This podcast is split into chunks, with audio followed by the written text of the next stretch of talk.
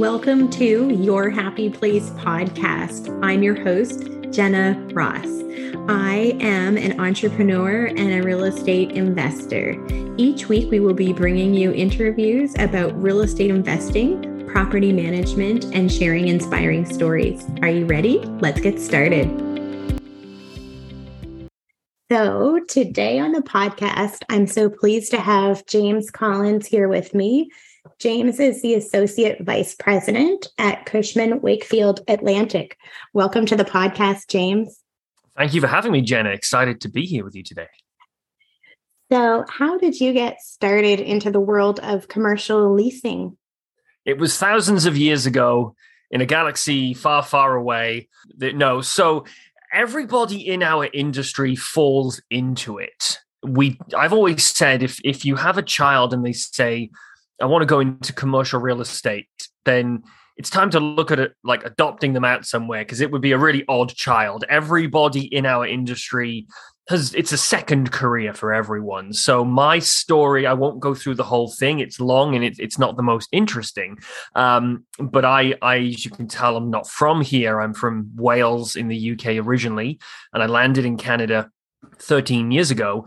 I uh, had a business at the time. I, I had a marketing and PR business, which was pretty successful and was growing that and having all the fun in the world with it.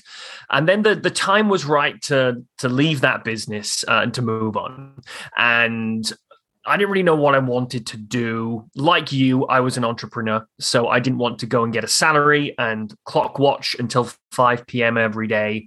I definitely didn't want a whole command chain above me telling me what to do because I'd always been self employed. And having been in that environment from a young man, you do get spoiled and you get used to freedom and you get used to autonomy. So I wasn't looking to go into, let's call it regular employment. I wanted to be able to flex the entrepreneurial muscle, but still at the same time be a part of something bigger than something I built. So my wife was working in property management and she said, These leasing guys that we see, they look like a good bunch. They look like they're having fun. They seem pretty happy. They look pretty good. So I didn't really have any exposure to the industry. Anyway, cut a long story short, I get in touch with somebody I know who's quite a prolific developer in this city. He tells me a bit about becoming a commercial real estate agent and getting a license and going into the brokerage world. And he says, here's some here's some names. Go go and call these people. Call them in this order. So the first guy was was called Bill McAvoy. No idea who he was. Googled him. Look looked like a good guy. So just cold called him and said, "Hey, you you don't know me. I don't know you. Uh, we both know Glenn, who was the shared contact we had. I told him a bit about my history. He said, Come on in, have a meeting with me. I came away from that meeting and went, Yes, this is it. This is what I want to do.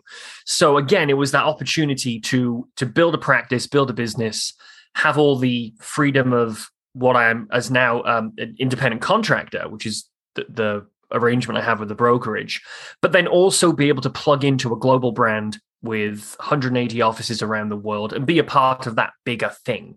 So that that's really how I got into it. Backwards, you know, falling into it. And if you look at everybody in our industry, we're, we're all the same. We have very few graduates that come into the brokerage green and fresh and get kind of nurtured. Most people are second career. Oh, that's very interesting. And it's kind of it kind of reminds me of how I fell into property management. It's not definitely not something that I went to school for or thought that I was going to be. Yeah, it's kind of a second. Mom, mom, when I grow, when I'm a big girl, I want to be a property manager. What? yeah, it didn't. I didn't even know about it until I don't know, ten years ago. So, really cool. So, what tips can you share for your tenant clients who are looking to lease a commercial space? Great question, and a question that's always changing, and my answer is always changing. What I'm going to give you is the short answer of the few parts of this that are consistent.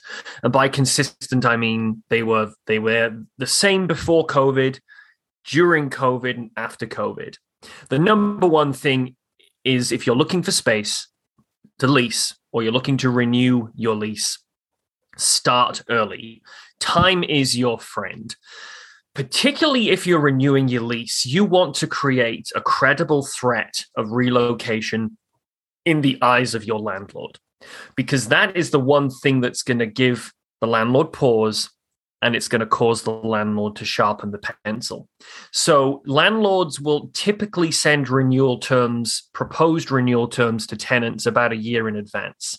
The majority of tenants put them in the the you know the bottom of the farthest drawer. They the landlord won't bug them because every day they hemorrhage not negotiating the renewal terms is a day that the landlord wins. So you need to start right away. You need to create that credible threat of relocation. You need to prove to the landlord that, hey, we're far enough out that I have time to bounce out of your portfolio and go elsewhere. And be sincere about it. Go out there, shop the market, take a look at the other options, take a look at other landlords, leverage the deal that the landlord wants to give you at renewal against those other landlords. And all of this requires time. You need about six months minimum, ideally six to nine, in a real perfect world, six to 12 months to negotiate a lease deal for new space or uh, to renew a lease. And the majority of issues we see at the brokerage that the panicking calls I get, and to be honest, most of these people are too late and too deep into the hole. We can't help them. Are people that have left it till eight weeks before. They've taken that paperwork out. They're now starting to talk to the landlord about the renewal, and the landlord has all of the cards. The landlord knows in eight weeks you are not going to be able to find a new location, do the deal, move there, and vacate my premises. They know that they have you because time has has melted away, and therefore they hold the cards. So that's number one. The second thing is it's just down to information and market knowledge. Your your landlord, even if you've I'd, I'd actually had a call with somebody about two weeks ago and he said, "Well, uh, you know, you're looking at potentially using a broker for for a lease renewal." He said, "Well, why would I, le- use the broker? I've known my landlord for ten years. He's kind of a friend. He told me he's going to give me a good deal." And the truth is, the landlord is always operating from a position of their best interests.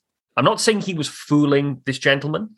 We ended up on this call deciding we weren't a good fit. I felt he he didn't really respect what the broker was going to do. Um, and he himself, I think, felt he was was equipped, even though I will say he wasn't.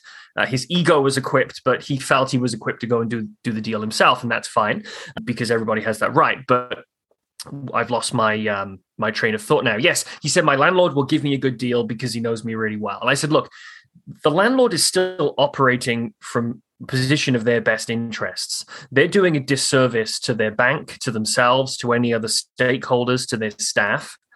If they cut you a deal in your interest, what you need to do is level the playing field. So we've got one side of the deal, the landlord. They're operating everything in their best interest. The deal that they give you is the deal that they want for them, not for you, because you're the tenant, you're not the landlord. What you can do as the tenant to level that playing field is data. Data and information. What are vacancy rates? What are market rents doing?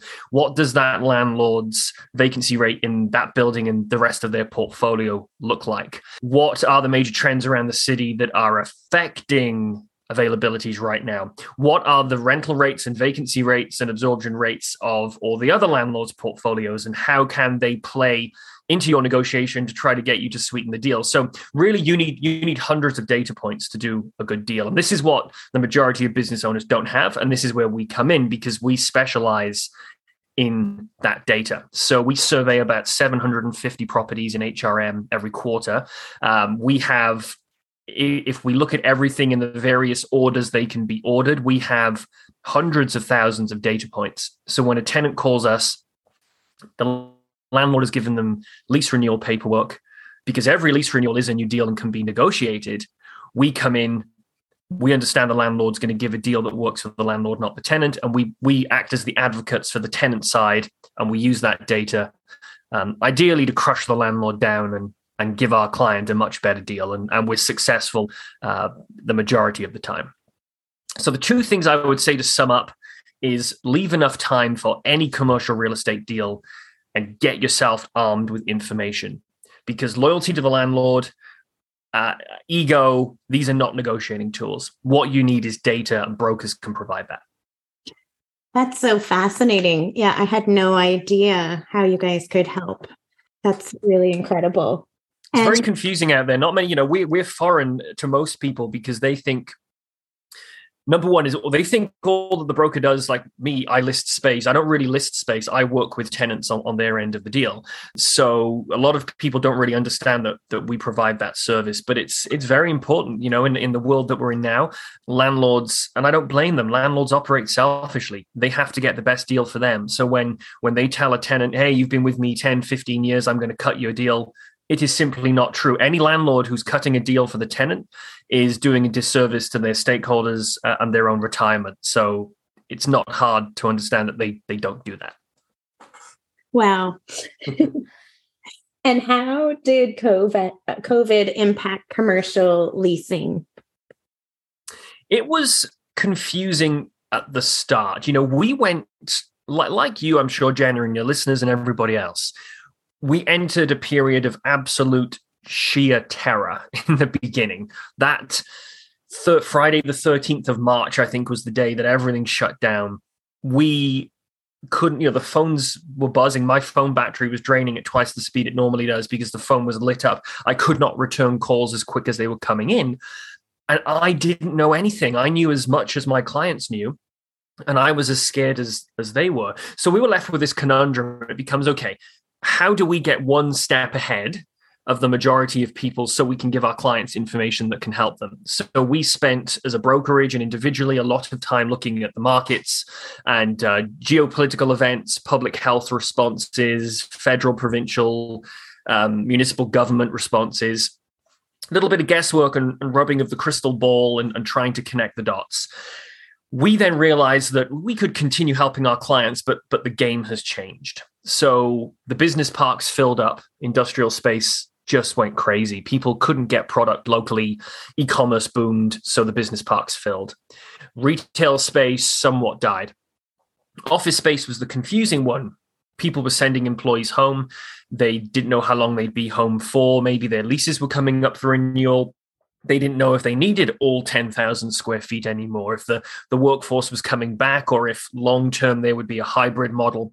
So our industry changed through fluidity, through the cut and dry nature of commercial leasing and the way tenants look at their relationship with their commercial space was no longer cut and dry. All the rules were, were, thrown out of the window, and we then entered this fluid period of kind of evolution. So we we just always try to be one step ahead of our clients because our job is is to fill in the blanks and assist them.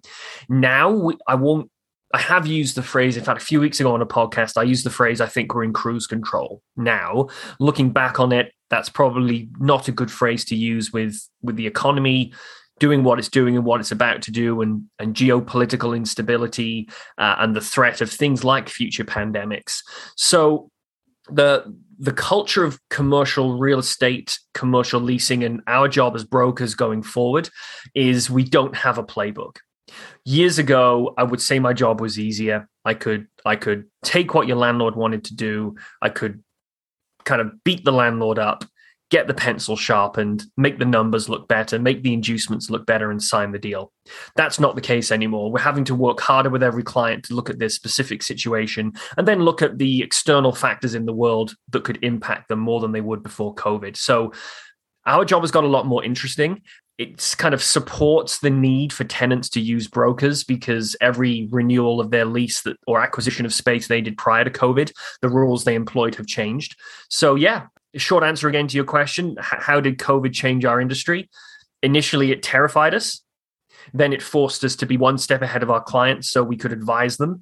And coming off the back of COVID, it's taught us that there is no checklist anymore, that every deal, every client, and every situation is different. But I, I enjoy it that way. Wow, fascinating. I didn't realize so much goes into it, so much data goes into what you do. It's incredible.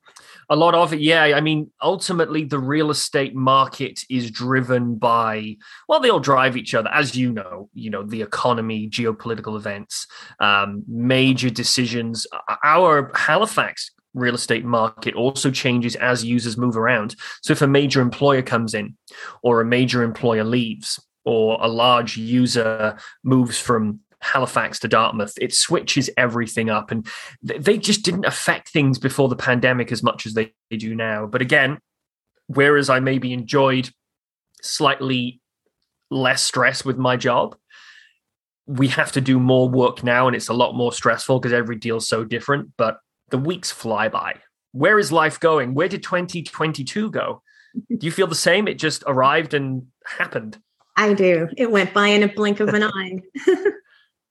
yeah, it was a roller coaster of a year in real estate in Halifax on the sales side, and uh, and sort of our our residential property management and the leasing side kind of followed like busy in January, busy through the spring. Spring is usually our busiest time, but you know, and super busy through the summer and then it just kind of died with the rising interest rates and yeah. And then we received a lot of new clients in the fall because for whatever reason they weren't selling or decided not to sell and then they want to lease their space with us. So it's been a really interesting year I'm not going to interview you. I'm, I'm the guest here, but I'll ask a question if that's okay. Sure, because because I operate in the commercial world, and and you know I have my own residential real estate uh, interests from uh, from an investment and a um a, personal ownership perspective.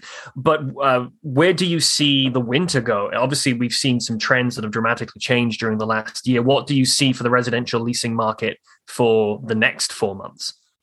Yeah, it's it's interesting right now because of a lot of new properties coming onto our portfolio. We seem to have a lot of inventory right now, and it's a lit. There's there's fewer people looking, and I think our tenants are sort of holding their purse strings a little tighter on what they want to spend for rent, not knowing what the economy is going to do. I think you know, I, I, I don't think it's going to slow down. I think that from what I'm reading out of the U.S. and we kind of are similar here because of the rising interest rates. I think a lot more people are going to rent, so that's going to increase the demand again. So I think we'll be steadily busy. Like there's never there's never a hard time to lease spaces if they're under $2000 a month if they're over it it depends, but they they certainly fly from spring until early fall. So, yeah. Who wants to move in the winter? Not too many people. Let's just carry this mattress over eight feet of snow, shall we? I've done it a couple times. I don't recommend it, so I understand why most people don't want to move right before Christmas. But I don't blame them. Yes. So tell me about your podcast. How can we find that? I have my own podcast. Thank you, first of all, for letting me letting me plug it. I appreciate it. I have a podcast with a colleague of mine, Alec Cranston. Uh, he's younger than me. He's way better looking than I am. He's funnier than me as well. So we our, our ethos with this podcast is we started it just under a year ago. We wanted to feature the unsung people, and happenings of HRM, the the movers and the shakers that are making huge strides, creating great uh, great waves and news, both good and sometimes contentious, but the people that you don't hear about. So we are not really looking to put in the, the major names, the major developers, the major politicians. And, and firstly, or sorry, not firstly, but to, to go back a few steps. This is nothing about real estate. We we don't if we chat about real estate it's incidental. It's not a real estate podcast. It's a halifax podcast. Just happens to be done by by two real estate guys.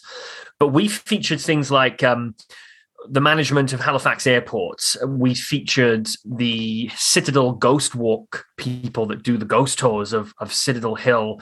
Um, we featured a couple of local business people with with some pretty interesting stories to tell. Uh, we're just trying to let and give a voice to those who are prevalent and prominent in the city, but the people that just don't get handed the megaphone. So that's what we do. It, there's plenty of immature humor thrown in. We we have from our feedback, we're appealing to the business audience and the kind of younger professional audience who like a bit of immaturity but ultimately it is a serious podcast. So we we just like to keep it light and casual and that's monthly. So it, it's matter of fax f-a-x for halifax matter of fax and it's on all the major networks. So you can get it on google i think it's google play apple podcasts spotify and all of those. So i appreciate you letting me plug that jenna That's so cool. I have to check that out. I'm excited. And so, where is my final question for you is where is your happy place? My happy place is where I grew up. So I grew up in in South Wales over in the UK on the on the Wales England border, but in Wales. The city I grew up in was called Newport. The city is, you know, industrial. It's got its problems. The surrounding area is beautiful. All of South Wales is one of the most beautiful parts of the world. Anybody I know who's been there has never been once. Everybody goes back. And I think it's become my happy place because well, firstly, my childhood memories are, are, embedded there. All of my family still lives there. I, I, came over here alone. Literally, everybody is there. But growing older and being away from it, I've built so much appreciation for where I grew up. And, you know, they say absence makes the heart grow, grow fonder. Being away, and particularly during COVID when I couldn't go, I had a period of two years where the UK was very strict and I was unable to enter the UK without a 14 day quarantine, which I couldn't do in my parents' house and I wasn't going to do it. So I didn't go. The more I'm away, the more I miss it. And Wales is a, it's like Canada, it's a very patriotic country we live through sport, we live through food, we live through music as Welsh men and Welsh women. So that yeah, that is my happy place. I'm lucky these days if I get to visit every year, and if I do, it's typically only for a week or 10 days, but 2023 I'm going to try to get back over twice. Selfishly uh, in February to watch Wales and uh, England in the rugby Wales will beat England, and then I'll go. Hopefully, I'll go back over uh, for the summer for a, a, proper trip. So yes, my happy place is the the south uh, region valleys of Wales in the UK. And if you've never been, please go. You will love it. I would say that though, but it's true. Amazing! I'd love to go. I've never been. So, where can our listeners go to find out more about you? Maybe perhaps leave your email address? Absolutely. Yes, I think the two I normally give, I'm I'm not everyone says I'm on social media. Well, I'm not on social media. I don't like social media. I actually moved away from social media the last year, but I do maintain LinkedIn because it's extremely extremely uh, valuable to me. So you can look me up, James Collins on LinkedIn. I think my URL is linkedin.com slash James Collins Halifax. I think that's the URL that I set. I put out a lot of educational content for commercial real estate matters on there. And uh, if you want to reach me by email, it's the letter J Collins at cwatlantic.com. So J C O O L I N S at C W A T L A N T I C dot com. J Collins at CW dot com. I probably butchered the spelling there. I've not had enough coffee today, Jen. i am half asleep uh, due to uh, a very relaxing weekend. Fantastic, James. Thank you so much for coming on the podcast. It was a pleasure. Thanks for having me. Thank you for listening to your Happy Place podcast. We really appreciate you tuning in. And until next time, stay cozy and kind.